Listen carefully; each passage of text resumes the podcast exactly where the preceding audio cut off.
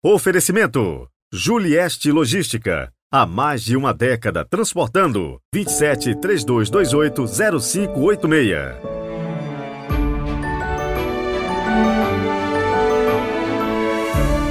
Hoje é domingo, dia do Senhor, 25 de junho de 2023.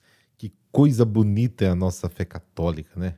E de pensar que no mundo inteiro, em várias partes deste vasto planeta, liturgias são celebradas todos os dias. A mesma missa, o mesmo sacrifício de Cristo, sempre pelos séculos afora. Deus seja louvado por tudo isso.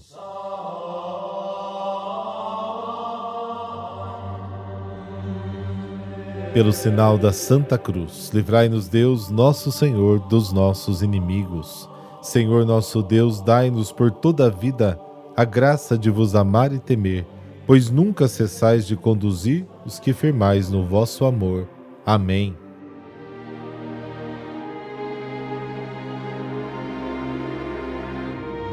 Mateus capítulo 10, versículos de 26 a 33. O Senhor esteja convosco. Ele está no meio de nós. Proclamação do Evangelho de Jesus Cristo segundo Mateus. Glória a vós, Senhor. Naquele tempo disse Jesus a seus discípulos: Não tenhais medo dos homens, pois nada há de encoberto que não seja revelado, e nada há de escondido que não seja conhecido. O que vos digo na escuridão, dizei-o à luz do dia. O que escutais ao pé do ouvido, proclamai-o sobre os telhados. Não tenhais medo daqueles que matam o corpo, mas não podem matar a alma. Pelo contrário, Temei aquele que pode destruir a alma e o corpo no inferno. Não se vendem dois pardais por algumas moedas?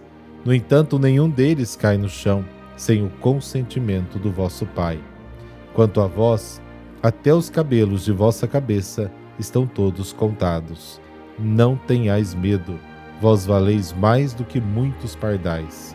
Portanto, todo aquele que se declarar a meu favor diante dos homens, também eu me declararei em favor dele diante do meu Pai que está nos céus. Aquele, porém, que me negar diante dos homens, também eu o negarei diante do meu Pai que está nos céus. Palavra da salvação. Glória a vós, Senhor.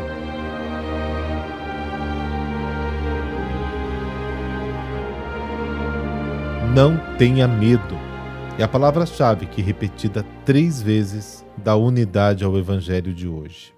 A fé requer como disposição básica não temer.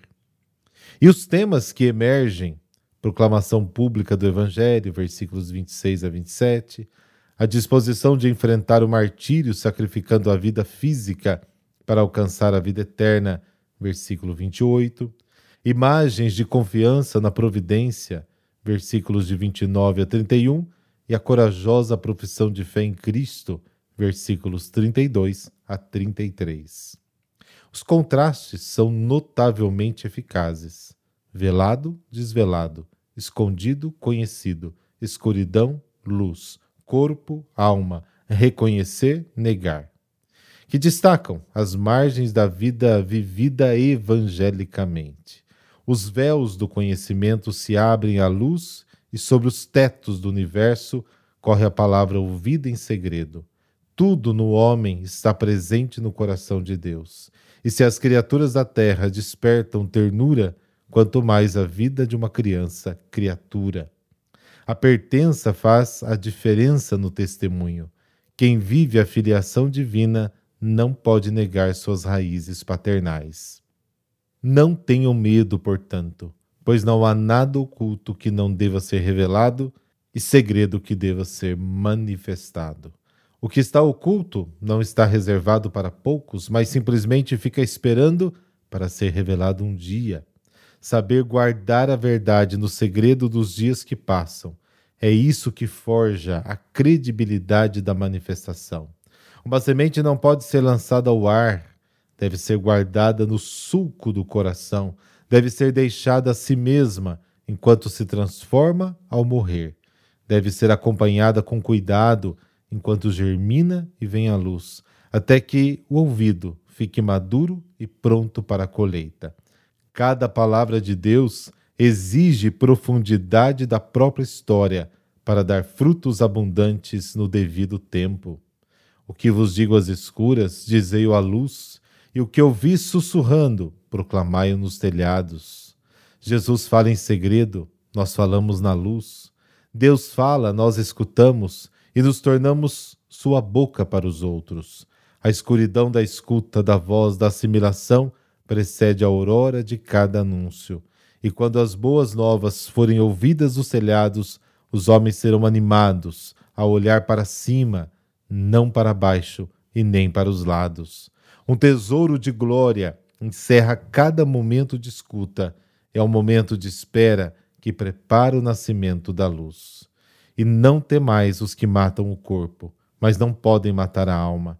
Antes, tema aquele que pode destruir tanto a alma quanto o corpo na geena. Pode-se ter medo de quem pode atingir o que não é o homem em sua plenitude. Parar a vida terrena não é o mesmo que morrer. O único verdadeiramente temível é Deus, mas Deus preserva a vida do homem mesmo após a morte. Então não há nada a temer. Aconteça o que acontecer, Deus está com o homem. Esta é uma certeza que permite navegar pelas tempestades mais devastadoras porque os tesouros do homem estão guardados em Deus, e das mãos de Deus ninguém pode arrebatar os eleitos. Não se vendem dois pardais por um centavo? No entanto, nenhum deles cairá no chão sem a vontade do seu pai. Dois pardais, um centavo. Um valor mínimo que também está no pensamento do Pai. Onde pulsa a vida, ali está Deus, inteiramente.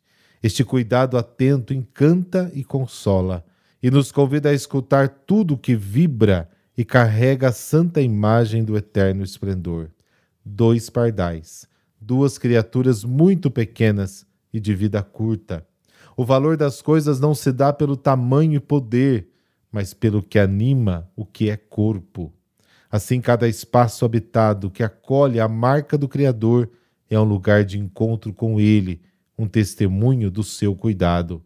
Portanto, qualquer um que me confessar diante dos homens, também eu o confessarei diante do meu Pai que está nos céus. Reconheça-se. Quando você se encontra entre rostos desconhecidos em uma praça lotada, você experimenta estranheza. Mas assim que você vislumbra um rosto familiar, seu coração se alarga e você se aproxima para dialogar. Esse reconhecimento permite que você se manifeste diante dos outros e se exponha. Cristo, na multidão, é o rosto familiar a reconhecer como Mestre e Senhor da nossa vida. E que medo podemos pensar se Ele nos reconhecerá diante do Pai no céu? Mas qualquer que me negar diante dos homens, também eu negarei diante do meu Pai que está nos céus. Podemos pensar em um Jesus vingativo? Cristo não poderá reconhecer como seus aqueles que escolheram tudo menos ele. É um discurso de fidelidade e respeito pela liberdade humana. Deus respeita a criatura a ponto de não interferir no espaço do seu erro.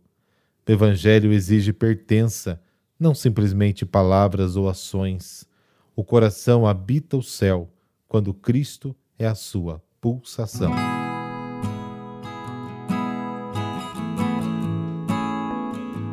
Hoje a igreja celebra São Próspero. Nasceu no final do século IV na França. Estudou na sua cidade natal e logo se tornou escritor e teólogo.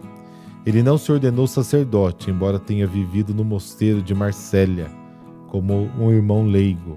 Não foi mártir e nem patrocinou prodígio algum. Entretanto, a igreja o venera como professor da fé. Próspero viu se difundir a doutrina herética, apregoada por Pelágio, que negava o pecado original e a necessidade da graça divina para a salvação humana. Portanto, o homem seria capaz de se salvar, segundo esta heresia, apenas praticando bem e segundo a sua própria vontade, pois a graça divina era importante, mas não indispensável. Essa era a heresia. Próspero, desde o seu ingresso no mosteiro, tomou parte ativa na luta contra os erros doutrinais divulgados por Pelágio. Ele defendeu e trabalhou pessoalmente com Santo Agostinho, pois tinham o mesmo entendimento que ele sobre a graça divina.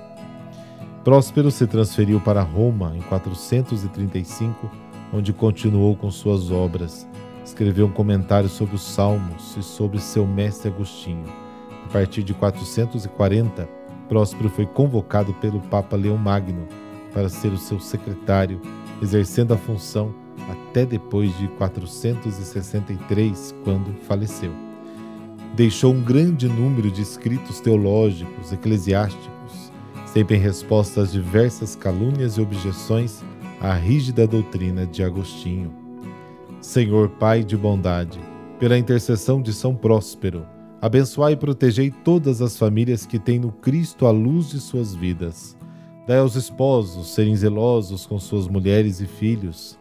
Derramai sobre as mulheres o carinho dos esposos e o cuidado pelos filhos. E aos filhos, inspirai o respeito e o amor aos pais por Cristo nosso Senhor. Amém. Abençoe-vos o Deus Todo-Poderoso, Pai, Filho, Espírito Santo. Amém.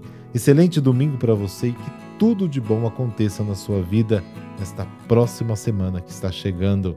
Até amanhã.